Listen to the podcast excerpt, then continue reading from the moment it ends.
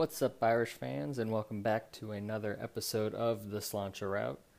I'm your host, Jack Leniart, and we've got another great show for you today.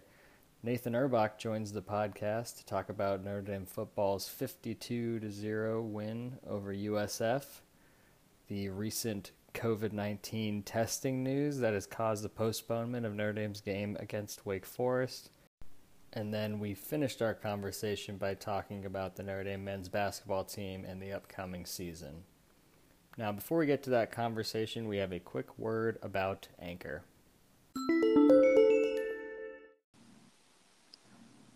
We now welcome back onto the podcast Nathan Erbach, formerly of Slap the Sign, um, and also you you've seen some of his work for Irish Breakdown and Sports Illustrated. Nathan, how you doing today? I'm doing good, Jack. Uh, you know, obviously, uh, glad football's back, and you know, I know both you are, both of us are Heat fans, so we're pretty happy about the NBA. um, so it's it's kind of exciting just to have sports back with everything that's gone on in 2020. So, yes, sir. We were just talking about, about this before before I hit record, but I mean, my God, how impressive have the Heat been in this playoff run? Um, I'm just like just giddy after after each of these games. Um, 10 and 2 in the playoffs so far. Oh, wait, no, scratch that. 11 and 2. Um, and just one win away from the NBA Finals is truly unbelievable, but it's uh, it's been a hell of a ride. Um, so let's jump right into it. Um, Notre Dame uh, kind of beat the brakes off of USF last weekend, 52 to nothing. Um, and so I wanted to start just by getting your kind of general takeaways from that game. So, what really stood out to you? Right. I mean, obviously, you know, South Florida is not a very good football team. Um, so 52 nothing, while maybe wasn't expected by a lot of Notre Dame fans. Um, you know, I guess the, the big takeaway there is just beating up on a, you know, on an inferior opponent, which has been a, like, I guess a little bit more frequent, you know, over the last couple years under Brian Kelly. So that's obviously good news there um, and they did it again. But you know, I, I, think the biggest takeaway from you know from the actual game and the performance is is the young guys. Um, you know, you had Clarence Lewis starting that corner because of TaRiq Bracy being out, um, and you know he performed very well, probably the best that they've had at, as a freshman corner. You know, I mean Julian Love and and uh, um, KeiVarae Russell, obviously great players as freshmen. Um, so you know he, he's right up there with them in that regard. Um, you know, Jack Kaiser coming in off the scout team with uh, Liufau and Shane Simon being out, um, you know, and probably being the player of the game from the, at least on the defensive side. Um, and then just the continue pro- continued progression from guys like Kyren Williams, you know, who we saw week one, Isaiah Foskey, um, some of the freshmen like Jordan Botelho, um, Alexander Ehrensberger had that big sack. You know, a lot, just Chris Tyree, of course, you know, at, at, running back as well. So just, you know, the continued progression from a lot of young guys, redshirt freshmen, freshmen. Um, you know, it's, it's really, uh, it's really impressive. And I think a lot of Notre Dame fans really enjoy that because um, maybe they haven't seen as much as that as they wanted to, at least early on in the Brian Kelly era. Yeah, I'm right there with you. And, and when you see games like this on the schedule, that's really kind of like, you know, your first real hope is that – all right, let's build a comfortable lead so that we can get our second, third string guys in there just so they can get some in game experience, especially in a year like this where you have, um, you know, you lost a chunk of, of time where you would have got these guys reps in practices. You lost your spring game. So to be able to, to just jump on USF, who, like you said, is, is a bad team. So we need to, we do need to put that in, in perspective and not, not think that ND is, is world beaters, but I mean they they played really well and they they, they took care of business. That's what you need to do. Um, so you uh, you allude to um, Clarence Lewis, and actually in our our Slack chat for for Slap the Sign, I I did say he looked he reminded me of Julian Love, so I really fingers crossed, hoping that he he proves me right on that one. Um, and I think when you look at a position like cornerback, um, where I mean, ND has had some really, really solid players in years past, but it does seem to be a position where they at times struggle to recruit kind of like those those big blue chip players. Um, so to see guys like Clarence Lewis and a guy like like Cam Hart who had a pretty solid game too um, go out there and perform well. Um, I think just is I mean speaks the world of of the coaching staff and just um, and uh, not only in their ability to coach these guys up, but also to identify that talent on the recruiting trail because that's kind of what they what they need to do at a school like Notre Dame, where you're not going to always um, I mean, you, you, obviously it's a high profile school, so you can land some some five star players, but um, it's especially at that position, it seemed to be uh, an area where they, they have struggled, at least in the recruiting trail, at someone in the past. Right. Well, and I think Cam Hart specifically was, you know, I guess originally recruited as a wide receiver. He was a three star, um, but a big kid with a lot of athletic ability. And then Clarence Lewis was one of their lower rated guys in, in last cycle. Um, you know, which when you really look back at it is somewhat surprising. He he was a really dominant player in a really good New Jersey league. I mean, I think he was in the top league in New Jersey, who always produces, um, you know, big time collegiate and NFL talent.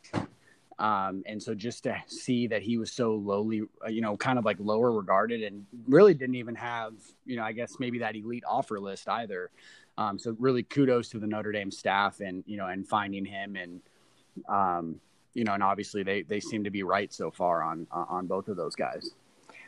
Yeah, and I guess sticking on the topic of um, praising Notre Dame's kind of quality depth, um, I guess we could shift to the front seven. And you alluded to to guys like Ehrensberger and, and Botelho who uh, definitely flashed. I mean, I I, I kind of like I jumped up and, and, gave a pretty big fist pump when I saw Ehrensberger get that sack. I was like, no freaking way, that's awesome for the kid. Um, because I mean, the the story of him coming from Germany was that all right, he's going to be a little bit of a project. You know, we probably don't expect to see him on the field for you know at least a couple of years while we while we um, kind of get him adjusted to uh, just the overall talent level and and kind of skill set that you're looking for at uh, you know a big time college program like Notre Dame. So to see him and in the in the snaps that he got, um, and not just that one play where he had the sack, he just looked he, he looked pretty solid, and just with the frame that he has, um, I, I can see him just being a,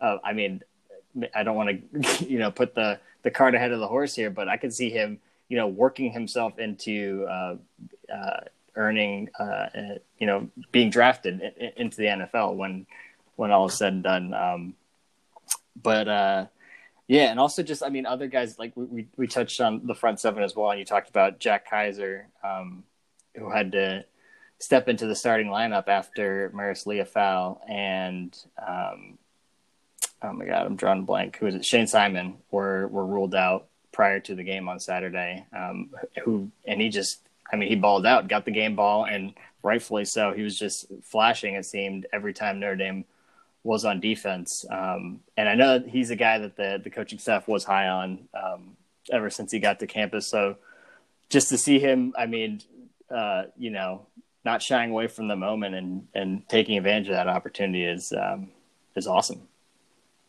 Yeah, no, absolutely. I think all those guys you mentioned were, um, you know, Ehrensberger, you know, obviously lower rated, you know, coming from Germany. So there wasn't a lot of film on him. Um, one of the key things with him, though, is the staff identified him early, and I think people were, you know, when he was a recruit, people were kind of like wondering why the staff took him so early on. And um, so, again, another, you know, more kudos to a guy, a guy like Mike Elston who continues to churn out, um, you know, defensive line talent. Uh, Jordan Botelho obviously was was very highly regarded, so he's a kid that people are, were really high on in general. Um, and then you know Clark Lea. I mean, there was a lot of worry, worry about you know whether or not they should be going after linebackers last cycle, and even to a certain extent this cycle. Um, you know, but they're showing right now that they have a lot of depth. Um, you know, in your third string Buck linebacker is able to come in, and that first game he plays pretty much at the collegiate level, at least from a starting standpoint. Um, you know, he come, comes in and gets the game ball and plays super well like that. Um, you know, kudos to the staff on that again. And, um, you know, I think he was a kid that by the end of his ranking, at least on 24 7 sports, was a four star. So it wasn't like he was a guy that, you know, I guess at least on certain websites, you know, he, he wasn't, you know, not going to be good. And, um, but, but like I keep saying, I mean, kudos to the staff and you know specifically I guess with him on Clark Lea, you know having faith and bringing him in just like Ehrensberger to a certain extent and getting on those guys early and um, you know really trusting their evaluations over maybe some other staff's evaluations. Yeah. Um, all right. So let's move over to the offensive side of the ball. Um, I think, I mean, everyone, uh, it's hard to not be pleased with the way that they ran the ball on Saturday, but I think um, what we saw out of the passing game, kind of at least for me, left me wanting a little bit more. And I like, understandably, like when you're able to run the ball, um, it doesn't really make much sense to, to just pass for the sake of passing. So, it, when like when you have a team, an opponent at least, who you know you know that you can dominate in the trenches you know, that it, it just makes sense to want to run the ball. But um, in the passing game, Ian Book was a little bit more efficient than he was in week one against Duke. So in this game, he was 12 and 19 and threw for 143 yards. He didn't throw for any touchdowns, but he ran for three. Two of them were quarterback sneaks. Um, and the first one was, um, I think it was their opening drive, a nice little scramble for four yards. Um, and I mean, me personally, I think Ian Book has to be involved in the rushing game for Notre Dame's offense to kind of be clicking and, and operating at, at, at their highest level. So I like seeing that, even though it wasn't really a designed run. Um, it's just an added threat that just, um, I mean, keeps the defense on their toes. Uh, but in the passing game, um, their leading receiver was Tommy Tremble, who's a tight end. He had three catches for 60 yards. Braden Lenzy had a nice game back. He had three catches for 34 yards. But then after that, um, I think there was only one. I think just Javon McKinley was the only other receiver that caught a pass.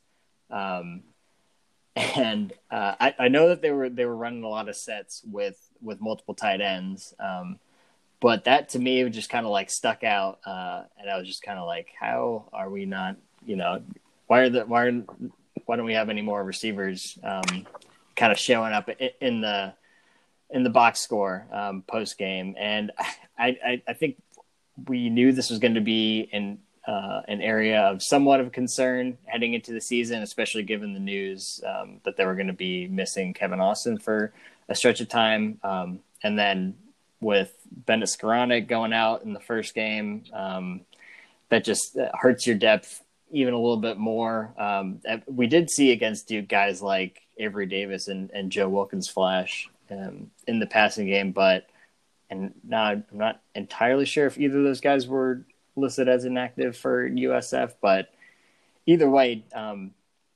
it just seemed a little bit a little bit odd when you look back at the score, and I think really this team kind of uh, is could really use guys like um, Skowronek and Austin back in their rotation. Um, I think, if I'm not mistaken, uh, like the, the most aggressive return for Austin would have been the Florida State game.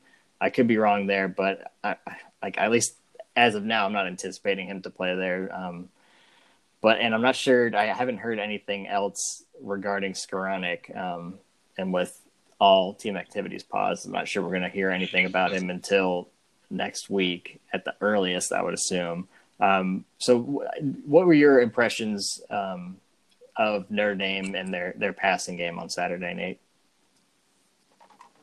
Right, right. No, I think you hit the nail on the head pretty much. I mean, obviously, you know, losing losing Kevin Austin, uh, you know, before the start of the season, and Braden Lenzy couldn't play Week One because of his hamstring, um, and you know, and then losing Ben Skowronek because of the same thing. So, you know, you lose your top three receivers, or at least your perceived top three receivers. Um, you know, and then week two, I think Lenzy's kind of just getting back into the swing of things. Maybe isn't fully 100%, so that probably played a role.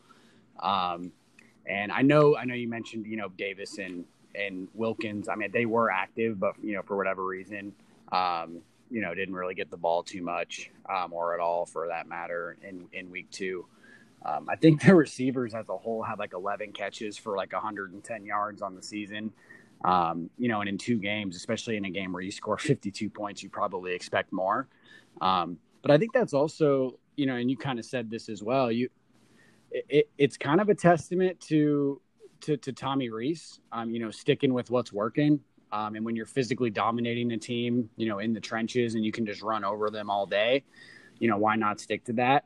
And Um, that's kind of the strength of your team right now with your receivers being out and so on and so forth. And you have, you know, three or four uh, running backs that have, have really, uh, you know, started to kind of turn it on that you can really trust in any situation.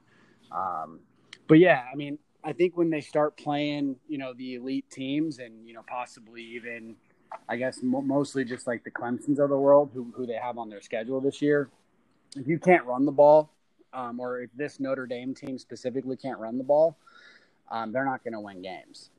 Um, I, you know, as much as I like Ian Book, you know, I I don't think he's going to be a guy that you know if the if the running attack is completely is completely washed, that they're going to be able to um, to win games throwing the ball through the air, at least th- against a team like Clemson. So it's nice to see that they have this running attack and that Tommy Rees is willing to kind of stick to the rushing attack as well.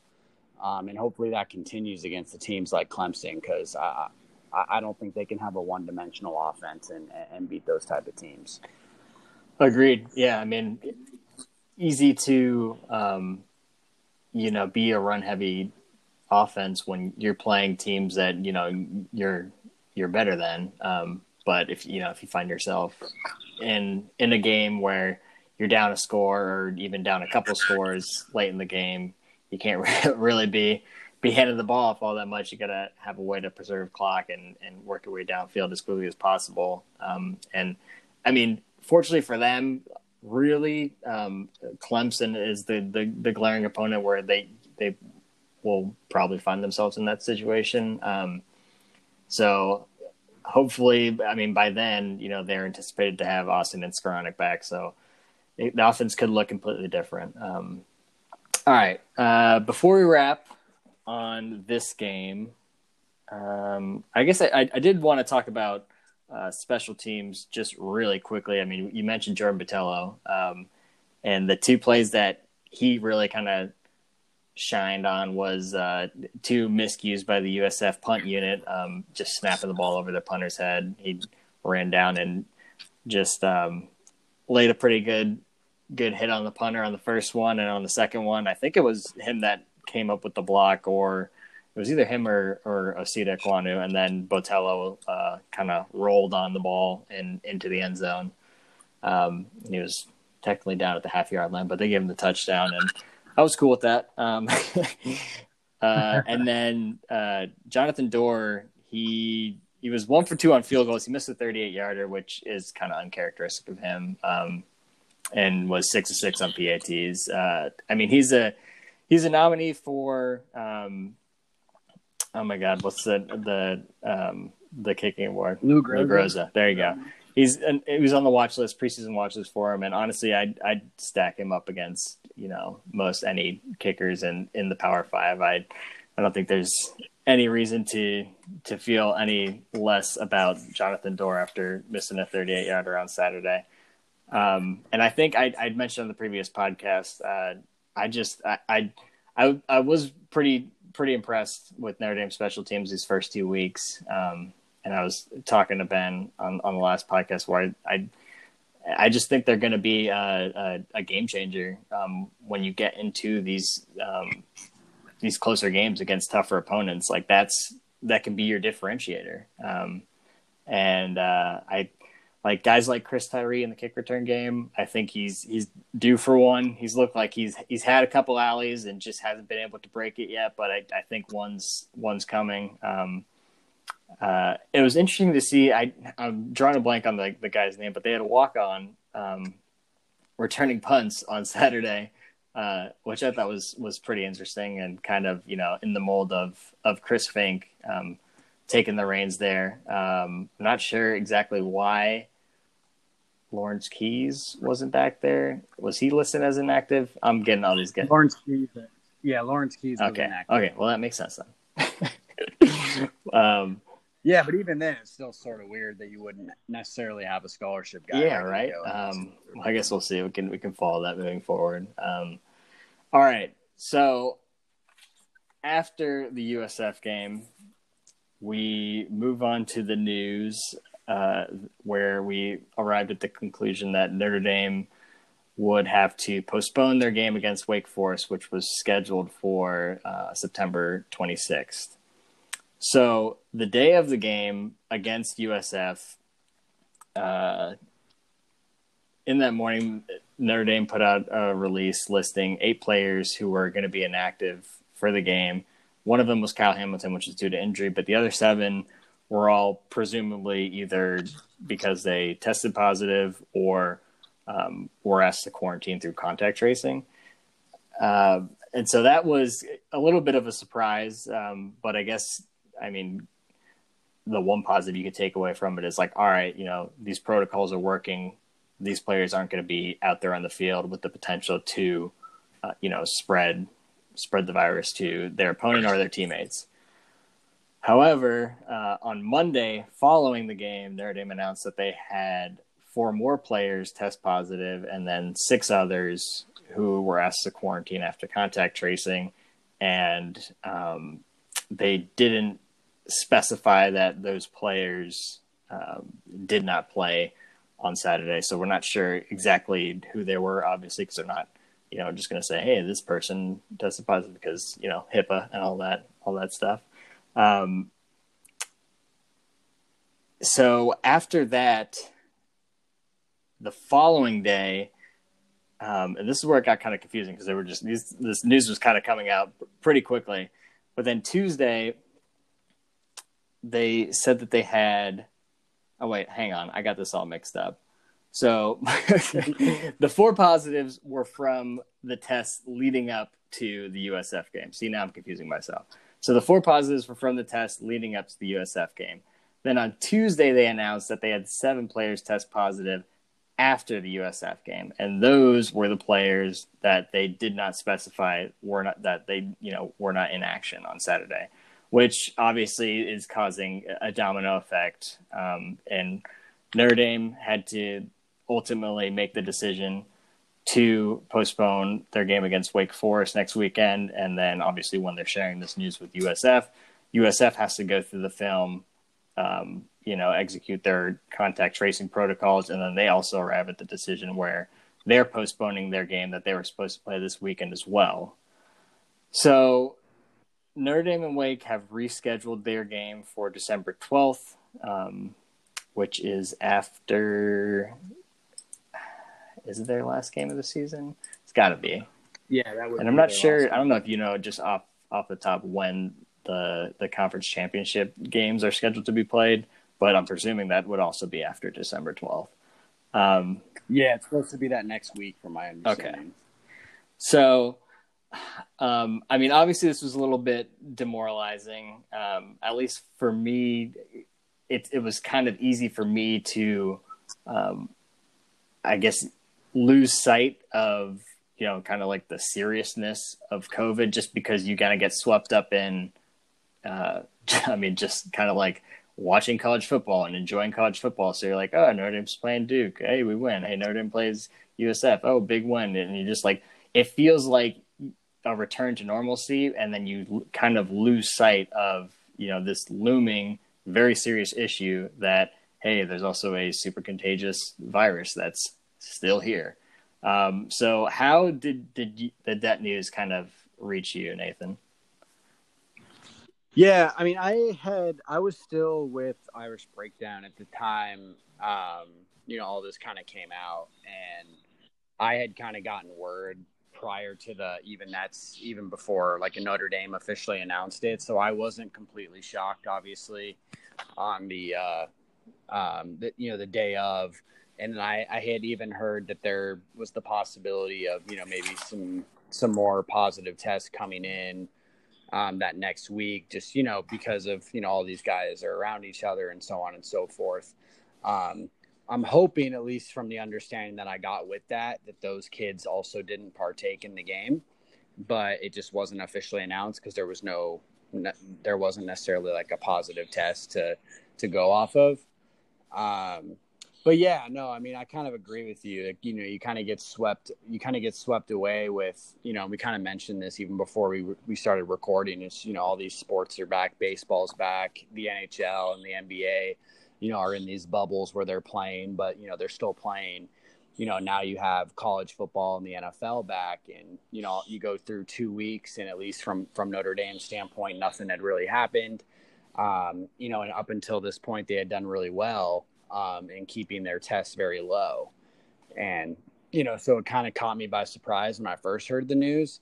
Um, and then obviously, you know, with the postponement coming, that was that was also a little shocking, even though we had sort of been told that it could possibly happen after the game. But um, but yeah, no, I mean, I, I completely agree. It was just a little shocking on that end, and you know, hopefully they're able to hopefully they're they're able to sort of get everything figured out and play on October 10th against uh, Florida State and go from there with no more hiccups. Yeah, and I think, like you mentioned, um, I think most people are kind of anticipating there at least to be a, a handful of other positives when they release their next round of testing results, which I think should be tomorrow. Um, tomorrow being Friday, uh, but really, you know, where we're going to see how well they they've kind of handled this mini outbreak is, you know, what are the numbers when they test again next week? Because right now they've paused all all team activities, and this is kind of when you know the staff really has to get on on these players and say, hey, look, we need to take this seriously. If we don't, we risk you know losing the the remainder of our season. So. Um, and it's it, it is i mean we, we talk like like i mentioned before it is just disheartening just because they i mean in the early stages um, seem to be doing so well um, with with their testing numbers and and keeping the the number of cases just extremely low. And they even got praise from like some national sports writers who were saying hey look notre dame's doing this doing this pretty well. Um, obviously it, it, becomes more complicated when you have student the student body back on campus but like like um, some other beat writers were talking about um, i think right now the total number of active cases on notre dame's campus like almost 30% of them are, are football players. And so it's not right. it's not the the student body. It's not like it's like going uh, like there was a spike in Notre Dame student body um, a few weeks back, but that those numbers have since gone down, and now um, it seems like the the football team is kind of looking a little bit more irresponsible now. Um, they can't really you know pass pass the blame there. It's really solely on them. So really, uh, yeah, I mean it, the, the what we see next week in the testing results is is is going to be pretty huge just in just in terms of you know the viability of playing out the rest of the season. Um, because I mean, like we just talked about, they moved the Wake Forest game um, to the week following their last game of the regular season, but the conference championship is the week following that. So you're running out of dates to push games to. So yeah, fingers crossed they can get this under control. Um, and return uh, back to the football field um, when they're scheduled to play Florida State in two weeks. Um, so before we get off of football, and I did want to talk some some uh, Notre Dame hoops with you before before we get out of here, but I guess just in general, um, after these first two games, have your overall impressions of this Notre Dame football team changed at all? Or have your, um, I guess, projections for this 2020 season have they changed at all? Um, I mean, not really. I, I, think going in, I thought that they were, you know, the second best team in the in the ACC um, for this season, and I still, I still really kind of strongly believe that, especially after, you know, watching Louisville against Miami. I thought that was a team that could maybe compete, um, but now I'm I'm pretty confident that Notre Dame can score points against them. Um, but no, I mean, I got I got some confirmation on some things. I mean, obviously, like the offensive line, I think we all thought with uh, essentially everybody returning on the offensive line that they, you know, could could make some improvements. And I think specifically after the the U, the USF game, um, you know, I, I feel pretty strongly about the offensive line moving forward.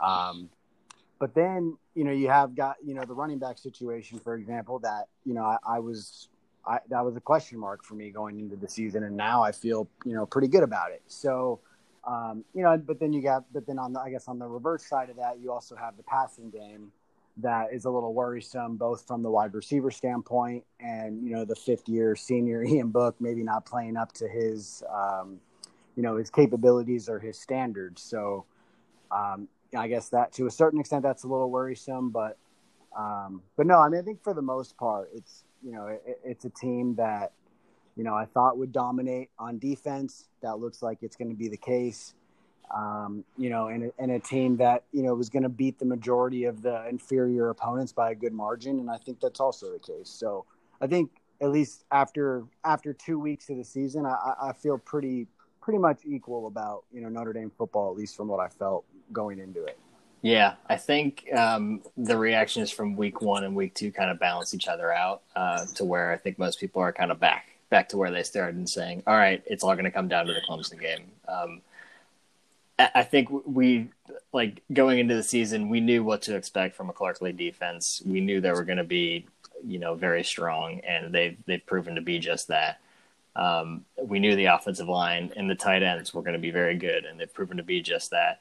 There was a little bit of unknown, I guess, at the running back position, just because you know it seemed like there was a little bit of shuffle just based off what we were expecting from last season.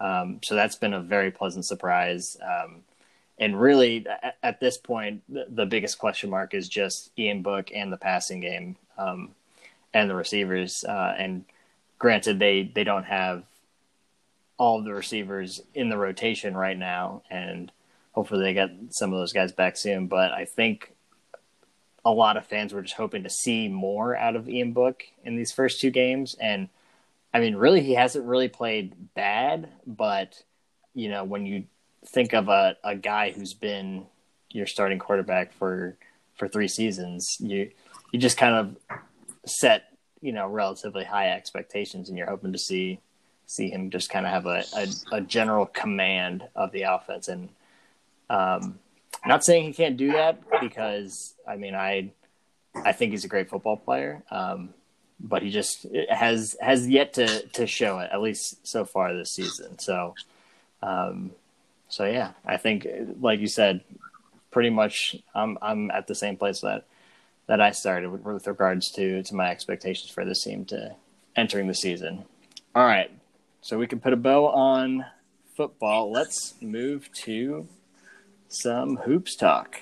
Um, now, Notre Dame was 10 and 10 in the ACC last season, which was tied for sixth best in the conference.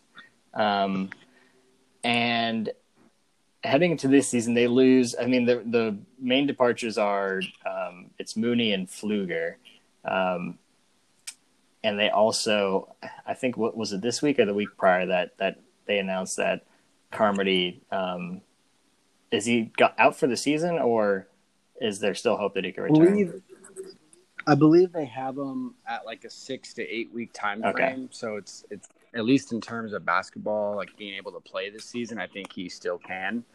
Um, obviously, you just don't know what he's going to be like when he gets back, especially with all the injuries he has had.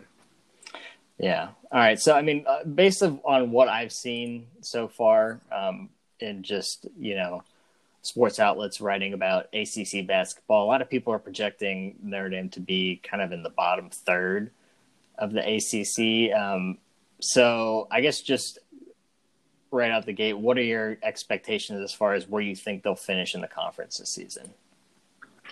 Yeah, I'll be honest. I, I mean, we, and we kind of talked about this prior to prior to recording as well. I was a little surprised, and I tweeted about that today, I believe, or maybe it was yesterday um, a little surprised that they were, you know, sort of ranked in that 12, 13, um, you know, I guess, you know, ranked 12 or 13, finish, or ranked to finish 12th or 13th in the ACC.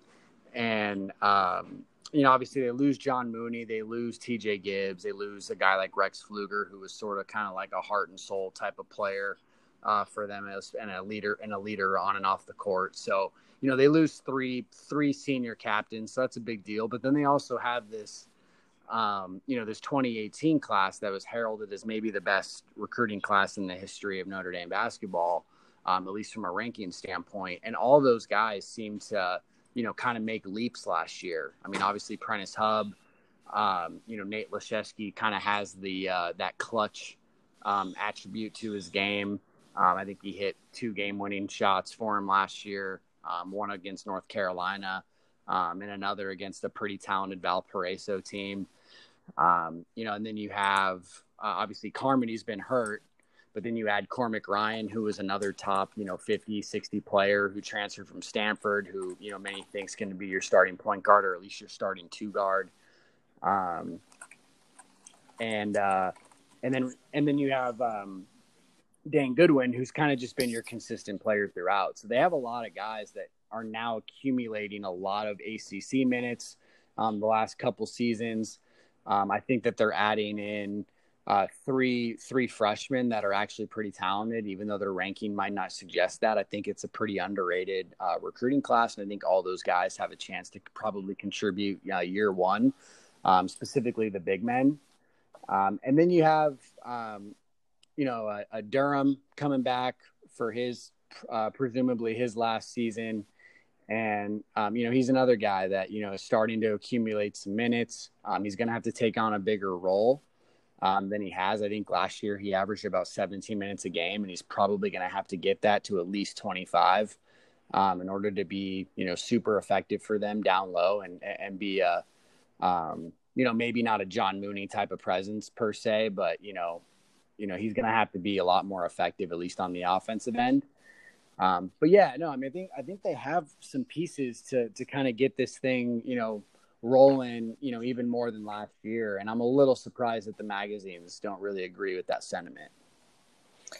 Yeah. Um, I think, yeah, there, there were definitely some, some good things to like watching this team play last season. Um, and I think a lot of people are really excited to see what Cormac Ryan can bring, um, especially on the offensive side of the ball to this team.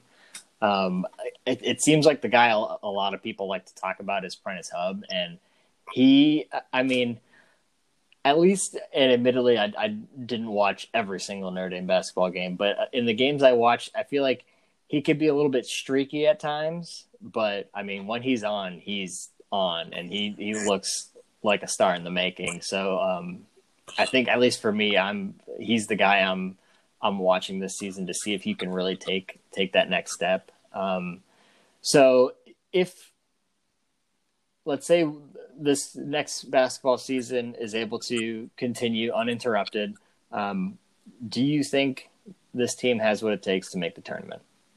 Yeah, no, I mean, I think they definitely have the pieces. Um, you know, maybe maybe the depth is still a little shaky, but I do think they have at least more guys than they have in the past that can that can play. Um, maybe not, you know, big. You know, you're hoping that maybe you can get some, you know, five seven minutes a game out of Nick Djogo um, and guys like that. So, and, and, like I mentioned, the freshmen, I think all, all three of the freshmen um, could at least. I mean, I don't think they all will. At least, you know, that's just not how Mike Brey really operates um, or wants to operate. But um, all three of those guys, I think, have you know the the physical capabilities early on to uh, uh, to contribute. So yeah, no, I, I definitely think that they could improve on their um, you know their 10 and 10 ACC record from last year um, and, uh, and make the tournament. But uh, I will say that I think the year after that is really where I'm maybe expecting the team to sort of get back to where Notre Dame fans are used to, um, you know, and get into the, you know that that top half of the ACC for sure. Fair enough. Fair enough. And I think we may have talked about this the last time that I had you on this podcast. Um, but what are your general thoughts on Mike Brey with regards to um, the remainder of his career? I mean, I'm a Mike Brey guy. Um, I, I, I kind of really don't understand why some Notre Dame fans don't like him. Um, I think it's almost like this perception that Notre Dame basketball is supposed to be like Notre Dame football at times, which, uh, at least from a recruiting standpoint, and the fact that they've only, you know, made the Final Four, I believe, one time. Um, and you know no no national championships or anything like that there shouldn't be this perception that they need to be you know a an elite eight team or something like that every season um and, and, you know and in mike in mike Brey's tenure i mean they make the tournament more often and not more often than not and then i would say in the last you know 10 years or so they've you know they've gotten to where they should have more often than not as well. So, um, no, I mean, I think Mike Brey can stay the Notre Dame he- head basketball coach as long as he wants to.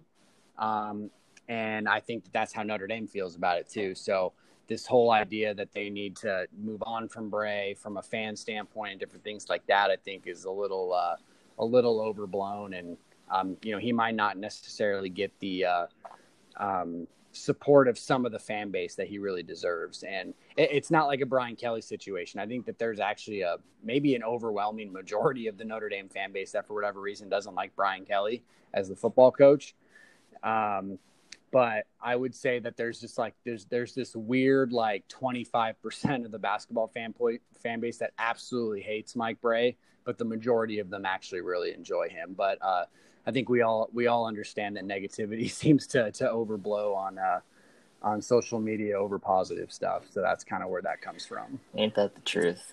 Yeah, and I think what, what you said um, is spot on. At least where you specified that it is from a fan perspective, because I, I think I I've you don't really see Mike Brey getting getting trashed by by any writers in the national media. There's nothing but praise um, when it comes to talking about him. Um, and I think just when you have coaches at these at schools where another sport is, you know, the the main sport that that that fans are following, um, and they're also able to, you know, kind of produce like Mike Brey did when he won the ACC and then took the team to back to back Elite Eights. Um, they, I mean, you, it's hard to not like what he's done. Um, I guess you can draw comparisons to um, a guy like David Cutcliffe, who's over at Duke, where basketball is the star at that school, but he's still built a very solid program. And so when you have sports writers talking about him, it's like all praise because like the, his job is not easy. This is not an easy job. This is not a job that people want because you're being overshadowed by the basketball program. Same thing for um, uh, the Kentucky football coach. I'm drawing a blank. It's it's something Stoops, right? Uh, yeah, it's, it's Stoops' brother. Yeah, yeah. So one of the, one of the Stoops. Um, uh, but he, in in the success that the Kentucky football program has had um, in recent years, uh, I mean, they he gets nothing but praise because again, it's like that's not a job that a lot of people want. I mean, yes, it's in the SEC, but then again, it's also in the SEC. You got to play SEC opponents, and you're also at the same time being overshadowed by your basketball program. So I think there's a lot of parallels between those two guys and Mike Brey, where um, you're not the main act at your school, um, and because of that, it, it, you face tougher challenges when it comes to recruiting and stuff like that. But to be able to produce, I mean, it's you just it, it's hard to. Um, like yeah I, I i'm with you where i don't really understand um, i guess kind of the expectations that some fans place on him and then you know get mad that he can't reach them. Um, but uh, i think like you mentioned um, he has kind of earned the right to retire on his own terms and i get the feeling that the university feels the same way. Um, uh, but it will be interesting to see uh, if this at least you know you talked about how how great the um, the was it 2017 recruiting class was. Uh, 2018. 2018. Yeah. Um, I think that I mean it's not completely um, crazy to think that hey maybe he views this as his last kind of push for a, you know a nice little tournament run. You know, once these guys graduate, then he starts to contemplate you know the next moves in his career um, and whether or not he wants to retire. Uh, but yeah, so glad we got the chance to talk hoops. Um, every time I have you on as a guest, I want to always want to pencil in some time to do that. So glad we got the chance to to break that down and hoping that unlike football season, basketball is able to operate smoothly and as scheduled, and um, that we do get a NCAA tournament. Um, because man, it, that was I mean that was kind of like the first big big blow when, yeah, you know, coronavirus really started to to bloom in in the United States was the cancellation of the tournament, and that's when it kind of, at least in the minds of of you know just general sports fans, that's when it kind of really sunk in. Like, oh, this is this is something serious.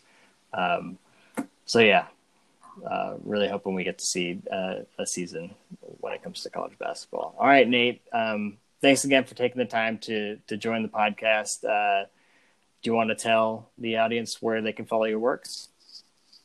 Yeah, so right now I'm uh, right now I'm sort of a free agent on the uh, the writing market. So um, you can I mean follow me on Twitter. My my uh, my new handle is just Nathan under, underscore Erbach. That's E R B as in boy A C H. Um, but other than that, right now I'm sort of just uh, focusing on you know my career a little bit more and um, you know doing some podcasting. So I know I know that's probably why you were able to reach out to me this time and get me on. But uh, um, might be starting. I'm kind of starting a new co-hosting podcast with uh, Nick Nick Shepkowski um, out of 670 The Score in Chicago, um, and he also writes for uh, Fighting Irish Wire, I believe it's called, um, on USA Today. Um, so he, uh, you know, big Notre Dame fan and big Chicago sports fan he is as well. So um, i will be doing some stuff with him. And uh, other than that, I'm just going to be staying active on social media and stuff for the time being until I find a little bit more free time to to explore more Notre Dame writing opportunities. Awesome. Hey, well, hey, if you ever want to moonlight for Slap the Sign, just for you know appearance every now and then, I'm sure the door is always still open. Yeah, no, absolutely. I've already I've had some uh, preliminary discussions with Ben about that. Hey, yo, there we go. All right. Well, great talking to you and hope to have you back on the podcast again soon. Absolutely. Thanks for having me, Jack. No problem.